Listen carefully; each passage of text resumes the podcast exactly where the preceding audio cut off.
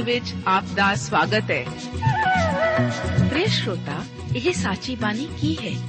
ਇਹ ਸਾਚੀ ਬਾਣੀ ਕਿਹਦੀ ਹੈ? ਹੋਰ ਇਹ ਸਾਨੂੰ ਕਿੱਥੇ ਮਿਲੂਗੀ? ਸ਼ਰੋਤਾ, ਇਹ ਸਾਚੀ ਬਾਣੀ ਦਾ ਸਾਡੇ ਜੀਵਨ 'ਚ ਕੀ ਲਾਭ ਹੈ? ਇਹਦਾ ਸਾਡੇ ਜੀਵਨ 'ਚ ਕੀ ਮੋਲ ਹੈ? ਇਹ ਸਾਰੇ ਪ੍ਰਸ਼ਨਾਂ ਦਾ ਉੱਤਰ ਸਾਨੂੰ ਇੱਕੋ ਹੀ ਜਗ੍ਹਾ 'ਚ ਲੱਭ ਸਕਦਾ ਹੈ। ਹੋਰ ਉਹ ਹੈ ਜੀਵਿਤ ਵਚਨ ਧਰਮ ਸ਼ਾਸਤਰ ਬਾਈਬਲ।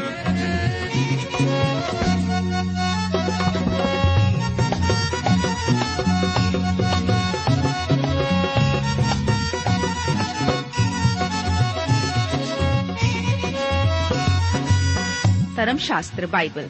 ਉਹੀ ਜੀਵਿਤ ਵਚਨ ਦਾ ਅਸੀਂ ਇਸ ਕਾਰਜਕ੍ਰਮ ਵਿੱਚ ਅਧਿਐਨ ਕਰਾਂਗੇ।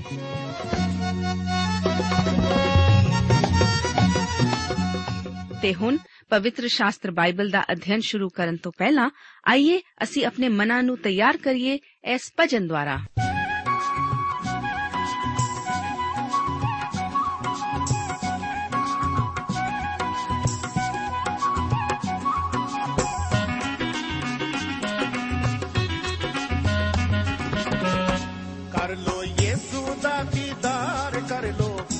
ਦਾ ਦੀਦਾਰ, ਕਰ ਲੋ ਯੇਸੂ ਦਾ ਦੀਦਾਰ, ਕਰ ਲੋ ਯੇਸੂ ਦਾ ਦੀਦਾਰ। ਯੇਸੂ ਦਾ ਦੁਨੀਆ ਵਿੱਚ ਆਇਆ, ਯੇਸੂ ਦਾ ਦੁਨੀਆ ਵਿੱਚ ਆਇਆ ਖਿੜ ਗਈਏ ਗੁਲਜ਼ਾਰ ਕਰ ਲੋ ਯੇਸੂ ਦਾ ਦੀਦਾਰ, ਕਰ ਲੋ ਯੇਸੂ ਦਾ ਦੀਦਾਰ। ਕਰ ਲੋ ਯੇਸੂ ਦਾ ਦੀਦਾਰ, ਕਰ ਲੋ ਯੇਸੂ ਦਾ ਦੀਦਾਰ।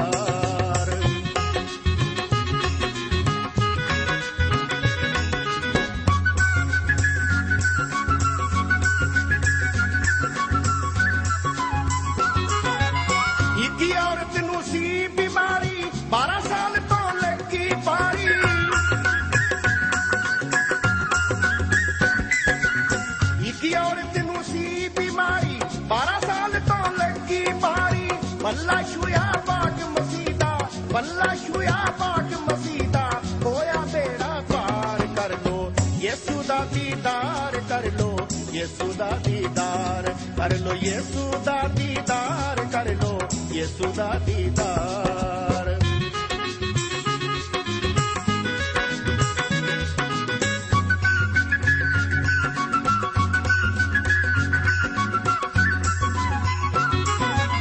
ਮਰੀਮ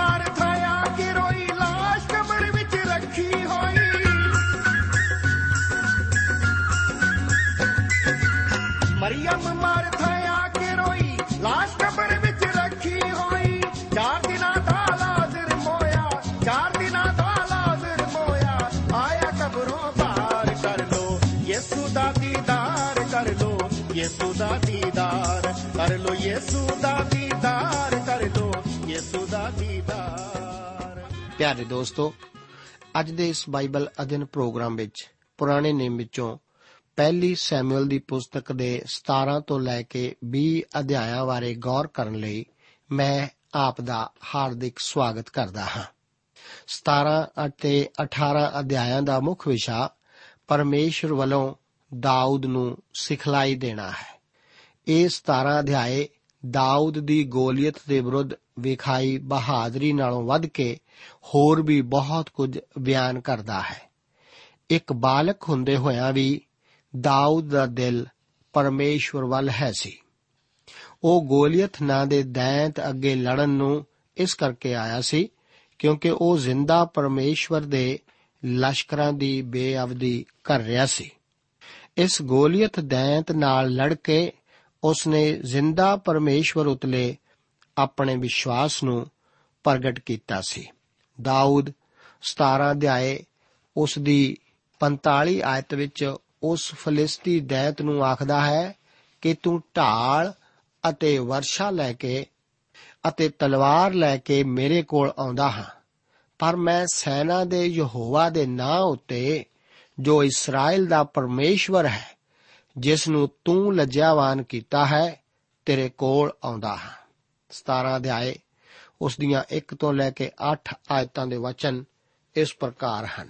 ਵਚਨ ਵਿੱਚ ਲਿਖਿਆ ਹੈ, ਹੁਣ ਫਲਿਸਤੀਆਂ ਨੇ ਲੜਾਈ ਦੇ ਲਈ ਆਪਣੇ ਦਲਾਂ ਨੂੰ ਇਕੱਠਾ ਕੀਤਾ ਅਤੇ ਯਹੂਦਾ ਦੇ ਸ਼ਹਿਰ ਸੋਕੋ ਵਿੱਚ ਇਕੱਠੇ ਹੋਏ ਅਤੇ ਸੋਕੋ ਅਤੇ ਅਜ਼ੇਕਾ ਦੇ ਵਿਚਕਾਰ ਆਪਸ ਸਦਮੀਮ ਵਿੱਚ ਡੇਰੇ ਲਾਏ। ਸ਼ਾਉਲ ਅਤੇ ਇਸਰਾਇਲ ਦੇ ਲੋਕਾਂ ਨੇ ਵੀ ਇਕੱਠੇ ਹੋ ਕੇ ਏਲਾ ਦੀ ਦੂਣ ਵਿੱਚ ਡੇਰੇ ਲਾਏ ਅਤੇ ਲੜਾਈ ਦੇ ਲਈ ਫਲਿਸਤੀਆਂ ਦੇ ਸਾਹਮਣੇ ਪਾਲਾਂ ਵਨੀਆਂ ਇੱਕ ਪਾਸੇ ਦੇ ਪਹਾੜ ਉੱਤੇ ਫਲਿਸਤੀ ਖਲੋਤੇ ਸਨ ਅਤੇ ਦੂਜੇ ਪਾਸੇ ਦੇ ਪਹਾੜ ਉੱਤੇ ਇਸرائیਲੀ ਖਲੋਤੇ ਸਨ ਅਤੇ ਉਹਨਾਂ ਦੋਹਾਂ ਦੇ ਵਿਚਾਲੇ ਇੱਕ ਖੱਡ ਸੀ। ਉਸ ਵੇਲੇ ਫਲਿਸਤੀਆਂ ਦੇ ਡੇਰੇ ਵਿੱਚੋਂ ਗਾਥੀ ਗੋਲੀਅਤ ਨਾਮੇ ਇੱਕ ਸੂਰਮਾ ਮਨੁੱਖ ਨਿਕਲਿਆ ਉਸ ਦਾ ਕੱਦ 6 ਹੱਥ ਅਤੇ ਇੱਕ ਗਿੱਠ ਉੱਚਾ ਸੀ ਅਤੇ ਉਹਦੇ ਸਿਰ ਉੱਤੇ ਇੱਕ ਪਿੱਤਲ ਦਾ ਟੋਪ ਸੀ ਅਤੇ ਇੱਕ ਸੰਜੋ ਉਹਨੇ ਪਹਿਨੀ ਹੋਈ ਸੀ ਜੋ ਤੋਲ ਵਿੱਚ ਡੂੜ ਮਣ ਪਿੱਤਲ ਦੀ ਸੀ ਅਤੇ ਉਹਦੀਆਂ ਦੋਹਾਂ ਲੱਤਾਂ ਉੱਤੇ ਪਿੱਤਲ ਦੇ ਕਵਚ ਸਨ ਅਤੇ ਉਹਦੇ ਦੋਹਾਂ ਮੋਢਿਆਂ ਦੇ ਵਿਚਕਾਰ ਪਿੱਤਲ ਦੀ ਵਰਸ਼ੀ ਸੀ ਅਤੇ ਉਹਦੇ ਵਰਸ਼ੇ ਦਾ ਡੰਡਾ ਜੁਲਾਹੇ ਦੀ ਤੁਰ ਵਰਗਾ ਹੈ ਸੀ। ਅਸੀਂ ਦੇਖਦੇ ਹਾਂ ਕਿ 7.5 ਸੇਰ ਲੋਹੇ ਦਾ ਉਸ ਦੇ ਵਰਸ਼ੇ ਦਾ ਫਲ ਸੀ ਅਤੇ ਇੱਕ ਮਨੁੱਖ ਢਾਲ ਚੁੱਕ ਕੇ ਉਹਦੇ ਅੱਗੇ ਤੁਰਦਾ ਸੀ। ਸੋ ਉਹ ਨਿਕਲ ਕੇ ਖਲੋਤਾ ਅਤੇ ਇਸਰਾਇਲ ਦੇ ਦਲਾਂ ਵੱਲ ਉਹਨੇ ਪੁਕਾਰ ਕੇ ਆਖਿਆ ਤੁਸੀਂ ਲੜਾਈ ਦੇ ਲਈ ਕਾਹਨੂੰ ਪਾਲਵੰਨੀ ਹੈ? ਭਲਾ ਮੈਂ ਫਲਿਸਤੀ ਨਹੀਂ ਅਤੇ ਤੁਸੀਂ ਸ਼ਾਉਲ ਦੇ ਟਹਿਲੂਏ ਨਹੀਂ, ਸੋ ਤੁਸੀਂ ਆਪਣੇ ਲਈ ਕਿਸੇ ਮਨੁੱਖ ਨੂੰ ਚੁਣੋ ਅਤੇ ਇਹ ਮੇਰੇ ਕੋਲ ਲੈ ਆਵੇ। ਇੱਥੇ ਅਸੀਂ ਇਸਰਾਇਲ ਨੂੰ ਇੱਕ ਵਾਰ ਫਿਰ ਆਪਣੇ ਮੁੱਖ ਵੈਰੀ ਫਲਿਸਤੀਆਂ ਨਾਲ ਲੜਨ ਨੂੰ ਆਮੋ ਸਾਹਮਣੇ ਖੜੇ ਵੇਖਦੇ ਹਾਂ। ਪਰ ਹਮਲਾ ਕਰਨ ਵਾਲੇ ਇਸ ਵਾਰ ਫਲਿਸਤੀ ਹੀ ਹਨ ਗੋਲੀਅਤ ਆਪਣੇ ਵਜੂਦ ਵਿੱਚ 9 ਫੁੱਟ 9 ਇੰਚ ਕੱਦ ਦਾ ਮਨੁੱਖ ਸੀ। ਸਿਪਾਹੀ ਹੁਣ ਇਸ ਯੁੱਧ ਦਾ ਫੈਸਲਾ ਇਸ ਮਨੁੱਖ ਗੋਲੀਅਤ ਅਤੇ ਇੱਕ ਇਸرائیਲੀ ਦੇ ਹੱਥ ਵਿੱਚ ਦਿੰਦੇ ਹਨ। ਗੋਲੀਅਤ ਹਰ ਰੋਜ਼ ਇਸرائیਲੀਆਂ ਨੂੰ ਇਹ ਕਹਿ ਕੇ ਵੰਗਾਰਦਾ ਸੀ ਕਿ ਕਿਸੇ ਵੀ ਮਨੁੱਖ ਨੂੰ ਆਪਣੇ ਵੱਲੋਂ ਮੇਰੇ ਨਾਲ ਯੁੱਧ ਕਰਨ ਲਈ ਭੇਜੋ। ਇਸ ਤਰ੍ਹਾਂ ਕਰੋ ਤਾਂ ਸਹੀ, ਪਰ 40 ਦਿਨ ਹੋ ਗਏ ਸਨ ਅਤੇ ਕਿਸੇ ਨੇ ਵੀ ਉਸ ਦੀ ਚੁਣੌਤੀ ਨੂੰ ਸਵੀਕਾਰ ਨਹੀਂ ਸੀ ਕੀਤਾ। ਦਾਊਦ ਹੁਣ ਆਪਣੇ ਫੌਜੀ ਭਰਾਵਾਂ ਲਈ ਖਾਣਾ ਲੈ ਕੇ ਆਇਆ ਸੀ, ਕਿਉਂਕਿ ਉਹ ਫੌਜ ਵਿੱਚ ਸੇਵਾ ਕਰ ਰਹੇ ਸਨ। ਦਾਊਦ ਹੈਰਾਨ ਹੋਇਆ ਕਿ ਕੋਈ ਵੀ ਇਸ ਚੁਣੌਤੀ ਨੂੰ ਸਵੀਕਾਰ ਨਹੀਂ ਸੀ ਕਰ ਰਿਹਾ। ਉਸ ਦੇ ਭਰਾਵਾਂ ਨੇ ਉਸ ਨੂੰ ਘਰ ਭੇਜਣ ਦੀ ਕੋਸ਼ਿਸ਼ ਕੀਤੀ, ਪਰ ਉਹ ਨਹੀਂ ਸੀ ਗਿਆ। ਜਦੋਂ ਸ਼ਾਉਲ ਨੇ ਸੁਣਿਆ ਕਿ ਦਾਊਦ ਗੋਲੀਅਤ ਨਾਲ ਲੜਨ ਜਾ ਰਿਹਾ ਹੈ, ਤਦ ਉਸਨੇ ਦਾਊਦ ਨੂੰ ਆਪਣੇ ਸ਼ਾਸਤਰ ਪਹਿਨਾਉਣੇ ਚਾਹੇ। ਪਰ ਦਾਊਦ ਕਹਿਣ ਲੱਗਾ ਕਿ ਮੈਂ ਇਹਨਾਂ ਸ਼ਾਸਤਰਾਂ ਨਾਲ ਨਹੀਂ ਲੜ ਸਕਦਾ, ਕਿਉਂਕਿ ਮੈਨੂੰ ਇਹਨਾਂ ਦਾ ਤਜਰਬਾ ਨਹੀਂ। ਮੈਂ ਤਾਂ ਉਸੇ ਹਥਿਆਰ ਨਾਲ ਕਮਰ ਕੱਸਾਂਗਾ, ਜਿਸ ਦਾ ਮੈਨੂੰ ਅਭਿਆਸ ਹੈ। ਕਿਹੋ ਜਿਹਾ ਸਬਕ ਹੈ ਇੱਥੇ ਸਾਡੇ ਸਿੱਖਣ ਨੂੰ? ਦੋਸਤ, ਆਓ ਅਸੀਂ ਜੋ ਨਹੀਂ ਹਾਂ, ਉਹ ਹੋਣ ਦੀ ਕੋਸ਼ਿਸ਼ ਨਾ ਕਰੀਏ। ਨਾ ਹੀ ਉਹ ਕਰਨ ਦੀ ਕੋਸ਼ਿਸ਼ ਕਰੀਏ, ਜਿਸ ਲਈ ਅਸੀਂ ਨਹੀਂ ਬੁਲਾਏ ਗਏ ਹਾਂ। ਜੇਕਰ ਪਰਮੇਸ਼ਵਰ ਨੇ ਆਪ ਨੂੰ ਗੁਲੇਲ ਦਿੱਤੀ ਹੈ, ਤਾਂ ਤਲਵਾਰ ਦਾ ਇਸਤੇਮਾਲ ਕਰਨ ਦੀ ਕੋਸ਼ਿਸ਼ ਨਾ ਕਰੋ। ਜੇਕਰ ਪਰਮੇਸ਼ਵਰ ਨੇ ਆਪ ਨੂੰ ਬੋਲਣ ਲਈ ਸੱਦਿਆ ਹੈ ਤਦ ਉਹੀ ਕਰੋ।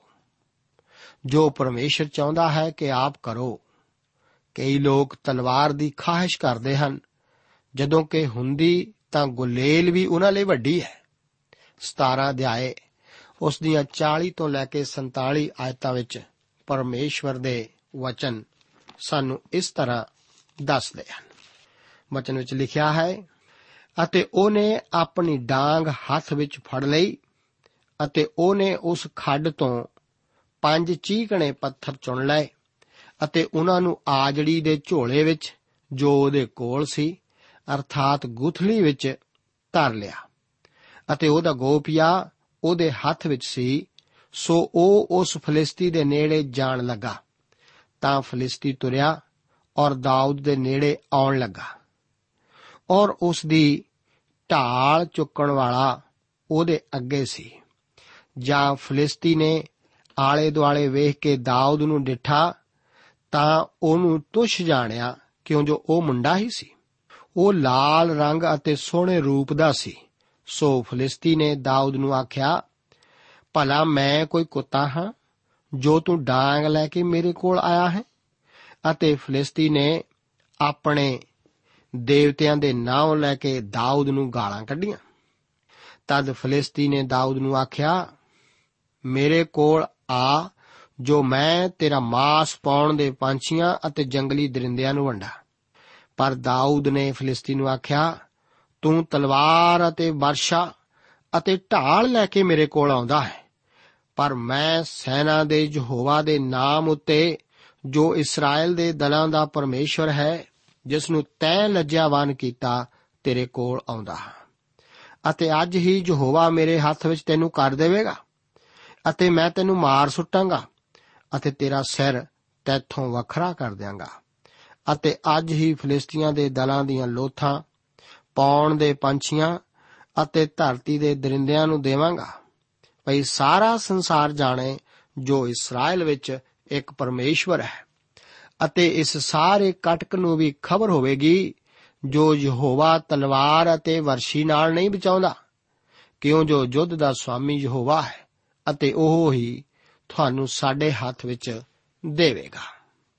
ਅਸੀਂ ਇਹਨਾਂ ਵਚਨਾਂ ਦੇ ਵਿੱਚ ਵੇਖਦੇ ਹਾਂ ਕਿ ਦਾਊਦ ਨੇ ਪੰਜ ਚੀਕਣੇ ਪੱਥਰ ਇਸ ਕਰਕੇ ਨਹੀਂ ਸੀ ਚੁਣੇ ਕਿ ਉਸ ਨੂੰ ਡਰ ਸੀ ਕਿ ਜੇਕਰ ਉਸ ਦਾ ਨਿਸ਼ਾਨਾ ਪਹਿਲੇ ਪੱਥਰ ਨਾਲ ਨਹੀਂ ਲੱਗੇਗਾ, ਤਦ ਉਹ ਦੂਸਰਾ ਪੱਥਰ ਲਵੇਗਾ।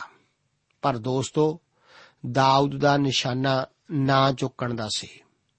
ਇਸ ਦਾ ਭੇਤ ਦੂਸਰੀ ਸ਼ੈਮੂਅਲ ਦੀ ਪੋਥੀ 21 ਦੇ ਆਏ ਉਸ ਦੀ 22 ਆਇਤ ਵਿੱਚ ਮਿਲਦਾ ਹੈ।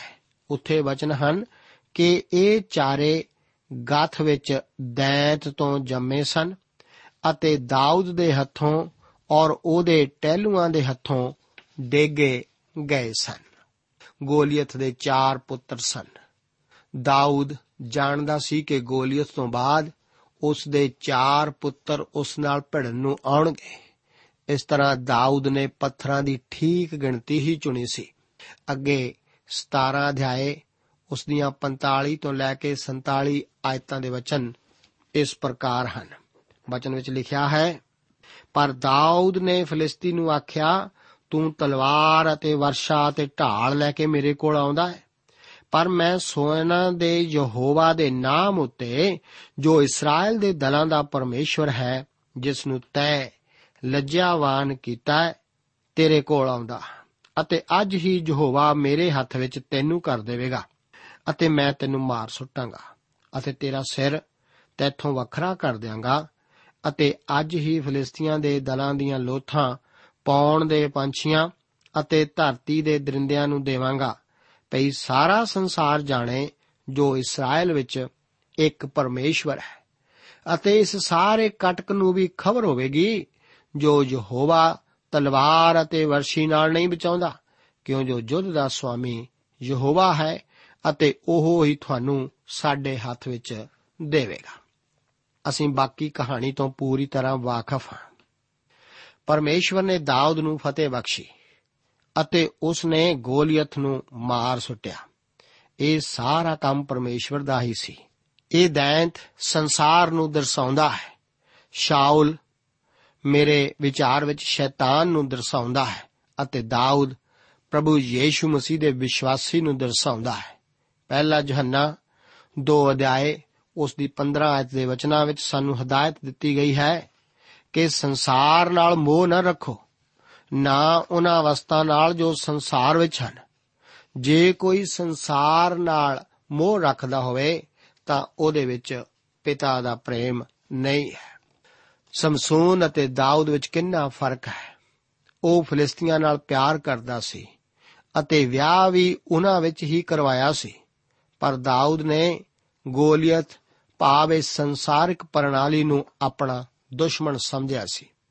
ਪਰ ਰੋਚਕ ਗੱਲ ਤਾਂ ਇਹ ਹੈ ਕਿ ਦਾਊਦ ਨੂੰ, ਉਸ ਦੇ ਆਪਣੇ ਅੰਦਰਲੇ ਵਿਸ਼ਵਾਸ ਨੂੰ ਗੋਲੀਅਤ ਨਾਲ ਲੜਨ ਨੂੰ ਭੇਜਿਆ ਸੀ ਅਤੇ ਦਾਊਦ ਨੇ ਉਸ ਨੂੰ ਹਰਾਇਆ ਸੀ। ਯੋਹੰਨਾ ਦੀ ਪਹਿਲੀ ਪੱਤਰੀ 5 ਅਧਿਆਇ ਉਸ ਦੀ 4 ਆਇਤ ਦੇ ਵਚਨ ਹਨ ਕਿ ਹਰੇਕ ਜਿਹੜਾ ਪਰਮੇਸ਼ਵਰ ਤੋਂ ਜੰਮਿਆ ਹੈ, ਉਹ ਸੰਸਾਰ ਉੱਤੇ ਫਤਿਹ ਪਾਉਂਦਾ ਹੈ। ਔਰ ਫਤਿਹ ਇਹ ਹੈ, ਜਿਸ ਨੇ ਸੰਸਾਰ ਉੱਤੇ ਫਤਿਹ ਪਾਈ, ਅਰਥਾਤ ਸਾਡੀ ਨੇਚਾ ਯਹੋਸ਼ੂਆ ਨੇ ਵੀ ਜਰੀਹੋ ਵਿਖੇ ਇਹੋ ਹੀ ਸਬਕ ਸਿੱਖਿਆ ਸੀ। ਇੱਕ ਵਿਸ਼ਵਾਸੀ ਨੂੰ ਅੱਜ ਇਹ ਜਾਣਨ ਦੀ ਜ਼ਰੂਰਤ ਹੈ ਕਿ ਇਸ ਸੰਸਾਰ ਉੱਤੇ ਫਤਿਹ ਉਸ ਦੇ ਵਿਸ਼ਵਾਸ ਅਤੇ ਪਰਮੇਸ਼ਵਰ ਦੀ ਸਹਾਇਤਾ ਦੁਆਰਾ ਹੀ ਪਾਈ ਜਾ ਸਕਦੀ ਹੈ। 18 ਅਧਿਆਏ ਵਿੱਚ ਦਾਊਦ ਅਤੇ ਯੋਨਾਥਨ ਨਾਲ ਬੰਨੇ ਇੱਕ ਨੇਮ ਦਾ ਜ਼ਿਕਰ ਹੈ। 18 ਅਧਿਆਏ ਉਸ ਦੀਆਂ 1 ਤੋਂ ਲੈ ਕੇ 9 ਆਇਤਾਂ ਦੇ ਵਚਨ ਇਸ ਪ੍ਰਕਾਰ ਹਨ। ਅਜਿਹਾ ਹੋਇਆ ਜਾਂ ਉਹਨੇ ਸ਼ਾਉਲ ਨਾਲ ਗੱਲ ਕਰ ਲਈ ਤਾਂ ਜੋਨਾਥਨ ਦਾ ਜੀ ਦਾਊਦ ਦੇ ਜੀ ਨਾਲ ਰਲ ਗਿਆ ਅਤੇ ਜੋਨਾਥਨ ਨੇ ਉਹਨੂੰ ਆਪਣਾ ਜਾਨੀ ਮਿੱਤਰ ਬਣਾਇਆ। ਸ਼ਾਉਲ ਨੇ ਉਸ ਦਿਨ ਤੋਂ ਉਹਨੂੰ ਆਪਣੇ ਕੋਲ ਰੱਖਿਆ ਅਤੇ ਫਿਰ ਉਹਨੂੰ ਉਹਦੇ ਪਿਓ ਦੇ ਘਰ ਨਾ ਮੁੜਨ ਦਿੱਤਾ ਅਤੇ ਜੋਨਾਥਨ ਔਰ ਦਾਊਦ ਨੇ ਆਪੋ ਵਿੱਚ ਨੇਮ ਕੀਤਾ ਕਿਉਂ ਜੋ ਉਹ ਉਸ ਨੂੰ ਆਪਣੇ ਪ੍ਰਾਣਾਂ ਦੇ ਸਮਾਨ ਪਿਆਰਾ ਜਾਣਦਾ ਸੀ। ਤਦ ਜੋਨਾਥਨ ਨੇ ਆਪਣਾ ਚੋਗਾ ਲਾ ਕੇ ਆਪਣੀ ਤਲਵਾਰ, ਧੁਣਖ ਅਤੇ ਪਟਕੇ ਤੀਕਰ ਆਪਣੇ ਕੱਪੜੇ ਵੀ ਦਾਊਦ ਨੂੰ ਦੇ ਦਿੱਤੇ। ਜਿੱਥੇ ਕਿਤੇ ਸ਼ਾਉਲ ਉਹਨੂੰ ਘਲਦਾ ਸੀ, ਉੱਥੇ ਦਾਊਦ ਜਾਂਦਾ ਸੀ ਅਤੇ ਸਫਲ ਹੁੰਦਾ ਸੀ। ਅਜਿਹਾ ਜੋ ਸ਼ਾਉਲ ਨੇ ਉਹਨੂੰ ਯੋਧਿਆਂ ਉੱਤੇ ਸਰਦਾਰ ਬਣਾਇਆ ਅਤੇ ਉਹ ਸਭਨਾ ਲੋਕਾਂ ਦੇ ਸਾਹਮਣੇ ਅਤੇ ਸ਼ਾਉਲ ਦੇ ਟਹਿਲੂਆਂ ਦੇ ਸਾਹਮਣੇ ਵੀ ਮੰਨਿਆ ਪਰਮੰਨਿਆ ਹੋਇਆ ਸੀ। ਅਤੇ ਅਜਿਹਾ ਹੋਇਆ ਜਾਂ ਉਹ ਆਉਂਦੇ ਸਨ, ਜਿਸ ਵੇਲੇ ਦਾਊਦ ਫਲਿਸਤੀ ਨੂੰ ਮਾਰ ਕੇ ਮੁੜਿਆ, ਤਾਂ ਇਸਰਾਇਲ ਦੇ ਸਾਰਿਆਂ ਸ਼ਹਿਰਾਂ ਤੋਂ ਤੀਵੀਆਂ ਗਾਉਂਦੀਆਂ, ਨੱਚਦੀਆਂ, ਆਨੰਦ ਨਾਲ ਡਫਾਂ ਅਤੇ ਚਿਕਾਰੇ ਵਜਾਉਂਦੀਆਂ ਹੋਈਆਂ ਸ਼ਾਉਲ ਪਾਤਸ਼ਾਹ ਦੇ ਮਿਲਣ ਨੂੰ ਨਿਕਲੀਆਂ ਅਤੇ ਉਹਨਾਂ ਤੀਵੀਆਂ ਨੇ ਵਜਾਉਂਦਿਆਂ ਵਜਾਉਂਦਿਆਂ ਵਾਰੋ ਵਾਰੀ ਗਾ ਕੇ ਆਖਿਆ, ਸ਼ਾਉਲ ਨੇ ਆਪਣੇ ਹਜ਼ਾਰਾਂ ਨੂੰ ਮਾਰਿਆ ਅਤੇ ਦਾਊਦ ਨੇ ਆਪਣੇ ਲੱਖਾਂ ਨੂੰ। ਤਾਂ ਸ਼ਾਉਲ ਨੂੰ ਵੱਡਾ ਕਰੋਧ ਆਇਆ ਔਰ ਇਹ ਗੱਲ ਉਸ ਨੂੰ ਮਾੜੀ ਲੱਗੀ ਅਤੇ ਉਹ ਬੋਲਿਆ, ਉਹਨਾਂ ਨੇ ਦਾਊਦ ਦੇ ਲਈ ਲੱਖਾਂ ਠਹਿਰਾਏ ਅਤੇ ਮੇਰੇ ਲਈ ਨਿਰੇ ਹਜ਼ਾਰਾਂ। ਬਸ ਹੁਣ ਰਾਜ ਤੋਂ ਬਿਨਾ ਹੋਰ ਉਹਨੂੰ ਕੀ ਮਿਲਣਾ ਬਾਕੀ ਹੈ? ਉਸ ਦਿਨ ਤੋਂ ਅੱਗੇ ਨੂੰ ਦਾਊਦ ਸ਼ਾਉਲ ਦੀ ਅੱਖ ਵਿੱਚ ਰੜਕਣ ਲੱਗਾ। ਇਹ ਦੋਵੇਂ ਜਾਨੀ ਮਿੱਤਰ ਸਨ। ਦਾਊਦ ਦੇ ਹੌਸਲੇ ਅਤੇ ਉਸ ਦੇ ਪਰਮੇਸ਼ਰ ਵਿੱਚ ਵਿਸ਼ਵਾਸ ਰੱਖਣ ਕਰਕੇ ਯੋਨਾਥਨ ਉਸ ਨਾਲ ਪਿਆਰ ਕਰਦਾ ਸੀ। ਦਾਊਦ ਇਸ ਸਮੇਂ ਇੱਕ ਸਰਵਜਨਕ ਨਾਇਕ ਬਣ ਜਾਂਦਾ ਹੈ। ਉਹ ਆਪਣੀ ਬਾਕੀ ਜ਼ਿੰਦਗੀ ਵਿੱਚ ਇੰਜ ਹੀ ਬਣਿਆ ਰਿਹਾ ਸੀ। ਇਹਨਾਂ ਦੋਹਾਂ ਮਨੁੱਖਾਂ ਨੇ ਜੋ ਆਪਸ ਵਿੱਚ ਹੀ ਨੇਮ ਬੰਨਿਆ ਸੀ, ਉਹ ਆਪਸ ਵਿੱਚ ਹੀ ਇੱਕ ਰਹਿਣ ਦਾ ਸੀ। ਦਾਊਦ ਤਾਂ ਇੱਕ ਆਜੜੀ ਹੈ ਸੀ। ਅਤੇ ਉਸ ਕੋਲ ਇਸ ਨਵੀਂ ਸਰਵਜਨਕ ਜ਼ਿੰਦਗੀ ਵਿੱਚ ਪੂਰਾ ਉਤਰਨ ਵਾਲਾ ਲਿਬਾਸ ਨਹੀਂ ਸੀ। ਯੋਨਾਥਨ ਨੇ ਉਸ ਨੂੰ ਖੁੱਲਦਿਲੀ ਦਿਖਾਉਂਦੇ ਹੋਏ ਆਪਣੇ ਕੱਪੜੇ ਦਿੱਤੇ ਸਨ। ਦਾਊਦ ਅਸਲ ਵਿੱਚ ਇੱਕ ਮਹਾਨ ਵਿਅਕਤੀ ਸੀ। ਉਹ ਅੰਦਰੋਂ ਅਤੇ ਬਾਹਰੋਂ ਵੀ ਸੁੰਦਰ ਲੱਗਦਾ ਸੀ। ਦਾਊਦ ਪਾਪ ਰਹਿਤ ਨਹੀਂ ਸੀ, ਪਰ ਉਸ ਕੋਲ ਪਰਮੇਸ਼ਵਰ ਲਈ ਇੱਕ ਅਸਲ ਦਿਲ ਹੈ ਸੀ। ਇਸੇ ਕਰਕੇ ਲੋਕ ਉਸ ਨੂੰ ਪਿਆਰ ਕਰਦੇ ਸਨ। ਦਾਊਦ ਨੂੰ ਲੋਕਾਂ ਵੱਲੋਂ ਸਤਿਕਾਰ ਅਤੇ ਇੱਜ਼ਤ ਮਿਲਣ ਕਰਕੇ ਸ਼ਾਉਲ ਉਸ ਨਾਲ ਨਫ਼ਰਤ ਕਰਦਾ ਸੀ। ਉਹ ਤਾਂ ਹੁਣ ਦਾਊਦ ਨੂੰ ਨਾਸ਼ ਕਰ ਦੇਣਾ ਚਾਹੁੰਦਾ ਹੈ। ਇਸ ਦਾ ਪਤਾ ਦਾਊਦ ਨੂੰ ਵੀ ਲੱਗ ਜਾਂਦਾ ਹੈ, ਕਿਉਂਕਿ ਸ਼ਾਉਲ ਹੁਣ ਪਹਿਲਾਂ ਦੀ ਤਰ੍ਹਾਂ ਦਾਊਦ ਨਾਲ ਵਰਤਾਓ ਨਹੀਂ ਸੀ ਕਰ ਰਿਹਾ। ਆਖਰ ਇੱਕ ਦਿਨ ਜਦੋਂ ਦਾਊਦ ਸ਼ਾਉਲ ਲਈ ਬਰਵਤ ਵਜਾ ਰਿਹਾ ਸੀ ਤਦ ਦੂਸਰੇ ਪਾਸੇ ਸ਼ਾਉਲ ਆਪਣਾ ਸੰਗਾ ਤਿਆਰ ਕਰ ਰਿਹਾ ਸੀ ਕਿ ਉਹ ਦਾਊਦ ਨੂੰ ਮਾਰ ਸੁੱਟੇ। ਪਰ ਦਾਊਦ ਉਸ ਤੋਂ ਬਚ ਨਿਕਲਿਆ ਸੀ। ਸਾਰੀ ਕੌਮ ਵਿੱਚ ਦਾਊਦ ਹੁਣ ਹਰਮਨ ਪਿਆਰਾ ਹੋ ਚੁੱਕਾ ਸੀ। ਪਰ ਸ਼ਾਉਲ ਹੁਣ ਦਾਊਦ ਨੂੰ ਮਾਰਨ ਦੀ ਇੱਕ ਚਲਾਕ ਵਿਉਂਤ ਬਣਾਉਂਦਾ ਹੈ। ਉਹ ਦਾਊਦ ਨੂੰ ਆਪਣੀ ਧੀ ਮੇਰਾਵ ਵਿਆਹ ਵਿੱਚ ਦੇਣ ਦਾ ਵਾਅਦਾ ਕਰਦਾ ਹੈ। ਬਸ਼ਰਤੇ ਕਿ ਉਹ ਫਲਿਸਤੀਆਂ ਨਾਲ ਲੜਦਾ ਰਹੇ। ਪਰ ਅਸਲ ਵਿੱਚ ਤਾਂ ਸਾਊਲ ਨੂੰ ਆਸ ਸੀ ਕਿ ਦਾਊਦ ਯੁੱਧ ਵਿੱਚ ਹੀ ਮਾਰਿਆ ਜਾਵੇਗਾ। ਪਰ ਸ਼ਾਉਲ ਆਪਣੇ ਵਾਅਦੇ ਤੋਂ ਪਿੱਛੇ ਹਟ ਕੇ ਆਪਣੀ ਧੀ ਮਿਰਾਫ ਨੂੰ ਕਿਸੇ ਹੋਰ ਨੂੰ ਵਿਆਹ ਦਿੰਦਾ ਹੈ। ਹੁਣ ਸ਼ਾਉਲ ਆਪਣੀ ਛੋਟੀ ਧੀ ਦਾਊਦ ਨੂੰ ਦੇਣ ਦਾ ਵਾਅਦਾ ਕਰਦਾ ਹੈ, ਕਿਉਂਕਿ ਇਸ ਤਰ੍ਹਾਂ ਦਾਊਦ ਉਸ ਘਰਾਣੇ ਵਿੱਚ ਬੰਨਿਆ ਜਾਵੇਗਾ, ਜਿੱਥੇ ਕਿ ਸ਼ਾਉਲ ਉਸ ਨੂੰ ਜਦੋਂ ਵੀ ਚਾਹੇ ਪਕੜ ਸਕੇ। ਮੈਨੂੰ ਇਸ ਵਿੱਚ ਸ਼ੱਕ ਹੈ ਕਿ ਦਾਊਦ ਨੇ ਕਦੇ ਵੀ ਮੀਕਲ ਨਾਲ ਪਿਆਰ ਕੀਤਾ ਸੀ। 18 ਅਧਿਆਏ ਉਸ ਦੀ 20 ਆਇਤ ਵਿੱਚ ਲਿਖਿਆ ਹੋਇਆ ਹੈ ਕਿ ਮੀਕਲ ਨੇ ਦਾਊਦ ਨਾਲ ਪ੍ਰੀਤ ਲਾਈ। ਪਰ ਇਹ ਪ੍ਰੀਤ ਇੱਕ ਵਿਆਹ ਨੂੰ ਕਾਮਯਾਬ ਬਣਾਉਣ ਵਾਲੀ ਪ੍ਰੀਤ ਨਹੀਂ ਸੀ, ਕਿਉਂਕਿ ਬਾਅਦ ਵਿੱਚ ਅਸੀਂ ਦੇਖਾਂਗੇ ਕਿ ਇਸ ਮੀਕਲ ਨੇ ਹੀ ਦਾਊਦ ਦਾ ਮਖੌਲ ਲੜਾਇਆ ਸੀ ਅਤੇ ਪਰਮੇਸ਼ਵਰ ਦੇ ਪ੍ਰਤੀ ਦਾਊਦ ਦੇ ਹੌਸਲੇ ਨੂੰ ਤੁਛ ਜਾਣਿਆ ਸੀ। 19 ਅਧਿਆਏ ਵਿੱਚ ਸ਼ਾਉਲ ਦੁਆਰਾ ਦਾਊਦ ਨੂੰ ਇੱਕ ਵਾਰ ਫਿਰ ਮਾਰਨ ਦੀ ਕੋਸ਼ਿਸ਼ ਕਰਨ ਦਾ ਜ਼ਿਕਰ ਹੈ। ਹੁਣ ਤਾਂ ਉਹ ਖੁੱਲੇ ਤੌਰ ਤੇ ਦਾਊਦ ਨੂੰ ਮਾਰਨ ਦਾ ਹੁਕਮ ਦਿੰਦਾ ਹੈ। ਸ਼ਾਉਲ ਦੀ ਮੌਤ ਤੱਕ ਹੁਣ ਦਾਊਦ ਦੀ ਜਿੰਦ ਖਤਰੇ ਵਿੱਚ ਹੀ ਰਹੀ ਸੀ। ਹੁਣ ਦਾਊਦ ਦਾ ਇੱਕ ਜੰਗਲੀ ਜਾਨਵਰ ਦੀ ਤਰ੍ਹਾਂ ਪਿੱਛਾ ਕੀਤਾ ਜਾਂਦਾ ਹੈ। ਫਿਰ ਵੀ ਪਰਮੇਸ਼ਵਰ ਦੇ ਸਕੂਲ ਵਿੱਚ ਇਹ ਦਾਊਦ ਦੀ ਸਿਖਲਾਈ ਹੀ ਹੈ।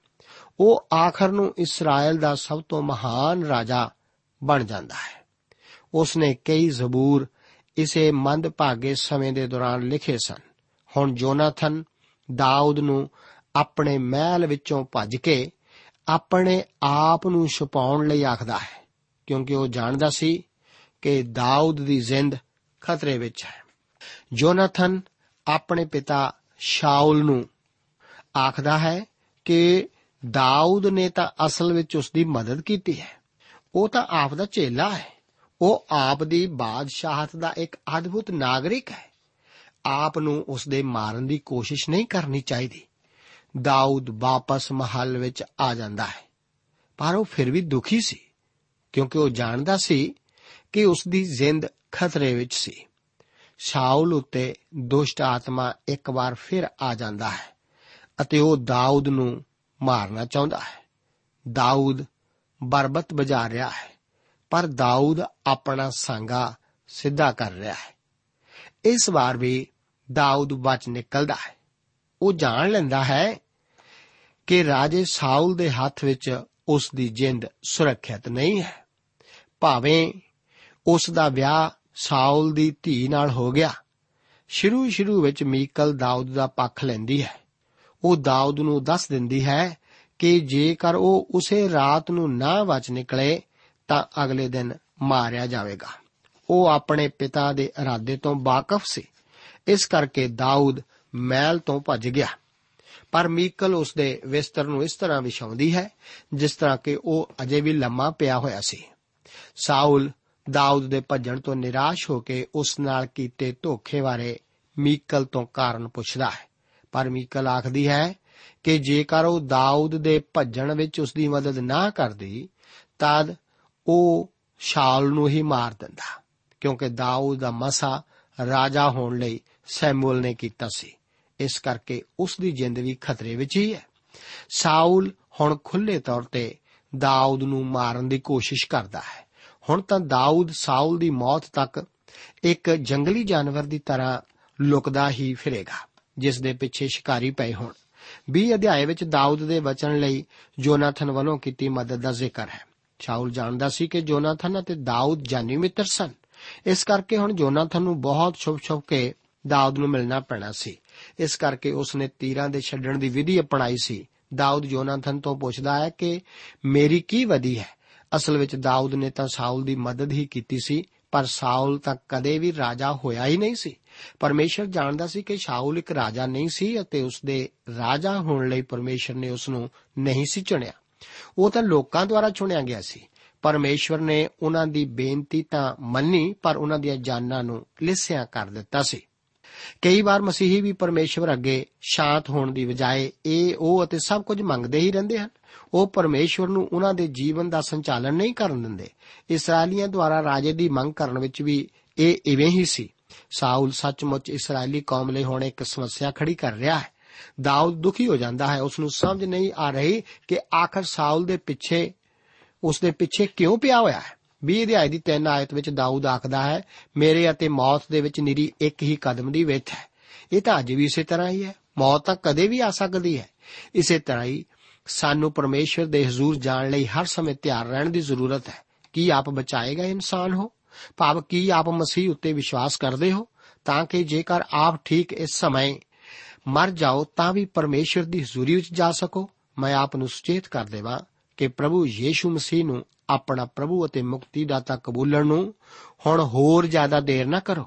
ਜੋਨਾਥਨ ਦਾਊਦ ਦਾ ਸੱਚਾ ਦੋਸਤੀ ਵਚਨ ਦੱਸਦਾ ਹੈ ਕਿ ਬਹੁਤ ਸਾਰੇ ਮਿੱਤਰ ਨੁਕਸਾਨ ਦੇ ਕਾਰਨ ਹਨ। ਪਰ ਅਜਿਹਾ ਵੀ ਹਿਤਕਾਰੀ ਹੈ ਜੋ ਭਰਾ ਨਾਲੋਂ ਵੀ ਵੱਧ ਕੇ ਚਿਪਕਦਾ ਹੈ। ਦੋਸਤ ਦੀ ਪ੍ਰੀਖਿਆ ਸੰਕਟ ਲੈਂਦਾ ਹੈ। ਯੋਨਾਥਨ ਨੇ ਦਾਊਦ ਨੂੰ ਅਸਲੀ ਦੋਸਤੀ ਦਾ ਸਬੂਤ ਪੇਸ਼ ਕੀਤਾ ਸੀ। ਯੋਨਾਥਨ ਨੂੰ ਹੁਣ ਪਤਾ ਲੱਗ ਗਿਆ ਸੀ ਕਿ ਦਾਊਦ ਹੁਣ ਸ਼ਾਉਲ ਦੀ ਰਾਜਗੱਦੀ ਉੱਤੇ ਬੈਠ ਜਾਵੇਗਾ। ਦਾਊਦ, ਯੋਨਾਥਨ ਦੇ ਕਰਕੇ ਮਫੀ ਬੋਸ਼ਤ ਯੋਨਾਥਨ ਦੇ ਪੁੱਤਰ ਉੱਤੇ ਦਇਆ ਕਰਦਾ ਹੈ। ਜੋ ਪ੍ਰਭੂ ਯੀਸ਼ੂ ਮਸੀਹ ਪਰਮੇਸ਼ਰ ਦੇ ਪੁੱਤਰ ਕਰਕੇ ਸਾਡੇ ਉੱਤੇ ਪਰਮੇਸ਼ਰ ਦੁਆਰਾ ਕੀਤੀ ਦਇਆ ਨੂੰ ਦਰਸਾਉਂਦਾ ਹੈ। ਪ੍ਰਭੂ ਆਪ ਨੂੰ ਅੱਜ ਦੇ ਇਹਨਾਂ ਵਚਨਾਂ ਨਾਲ ਅਸੀਸ ਦੇਵੇ। ਜੈ ਮਸੀਹ ਦੀ।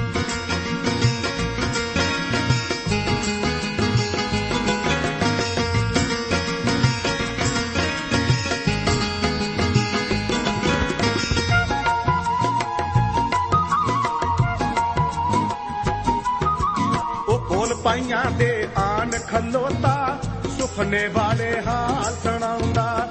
ਕੋਲ ਪਾਈਆਂ ਦੇ ਆਨ ਖਲੋਤਾ, ਸੁਪਨੇ ਵਾਲੇ ਹਾਲ ਸੁਣਾਉਂਦਾ। ਯਾਰਾ ਤਾਰੇ ਸਜਦਾ ਕਰਦੇ, ਯਾਰਾ ਤਾਰੇ ਸਜਦਾ ਕਰਦੇ ਚੰਦਰਮੇ ਦਾ ਹਾਲ ਸੁਣਾਉਂਦਾ। ਦੱਸਦਾ ਸੀ ਜਦੋਂ ਯੂਸਫ ਖਾਬਾ ਭਾਈਆਂ ਨੂੰ ਇਤਬਾਰ ਨਹੀਂ ਆਉਂਦਾ।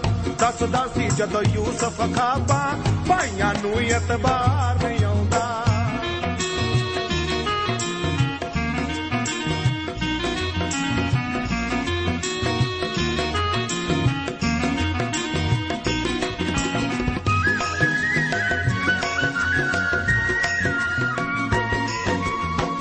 ਇੱਕ ਪੁਲੇ ਨੂੰ ਯਾਰਾ ਪੂਲੇ ਵਾਰੋ ਵਾਰੀ ਆ ਕੇ ਨਿਉਂਦੇ। ਇੱਕ ਪੁਲੇ ਨੂੰ ਯਾਰਾ ਪੂਲੇ ਦੋਸਤੋ, ਸਾਨੂੰ ਉਮੀਦ ਹੈ ਕਿ ਇਹ ਕਾਰਜਕ੍ਰਮ ਤੁਹਾਨੂੰ ਪਸੰਦ ਆਇਆ ਹੋਵੇਗਾ ਤੇ ਇਹ ਕਾਰਜਕ੍ਰਮ ਸੁਣ ਕੇ ਤੁਹਾਨੂੰ ਬਰਕਤਾਂ ਮਿਲੀਆਂ ਹੋਣਗੀਆਂ। ਜੇ ਤੁਸੀਂ ਇਹ ਕਾਰਜਕ੍ਰਮ ਦੇ ਬਾਰੇ ਕੁਝ ਪੁੱਛਣਾ ਚਾਹੁੰਦੇ ਹੋ, ਤੇ ਸਾਨੂੰ ਇਸ ਪਤੇ ਤੇ ਲਿਖੋ। ਪ੍ਰੋਗਰਾਮ ਸੱਚੀ ਬਾਣੀ post box number 1715 sector 36 Chandigarh 160036 ਪਤਾ ਇੱਕ ਵਾਰ ਫੇਰ ਸੁਣ ਲਓ ਪ੍ਰੋਗਰਾਮ ਸੱਚੀ ਬਾਣੀ post box number 1715 sector 36 Chandigarh 160036 ਸਾਡਾ ਈਮੇਲ ਪਤਾ ਹੈ punjabi.ttb@twr.in ਪਤਾ ਇੱਕ ਵਾਰ ਫੇਰ ਸੁਣ ਲਓ। punjabi.ttb@twr.in ਹੁਣ ਸਾਡੇ ਪ੍ਰੋਗਰਾਮ ਦਾ ਸਮੇਂ ਸਮਾਪਤ ਹੁੰਦਾ ਹੈ। ਉਮੀਦ ਹੈ ਅਗਲੇ ਪ੍ਰੋਗਰਾਮ ਵਿੱਚ ਤੁਹਾਡੇ ਨਾਲ ਫੇਰ ਪੇਂਟ ਹੋਏਗੀ। ਰੱਬ ਤੁਹਾਨੂੰ ਬਰਕਤ ਦੇ।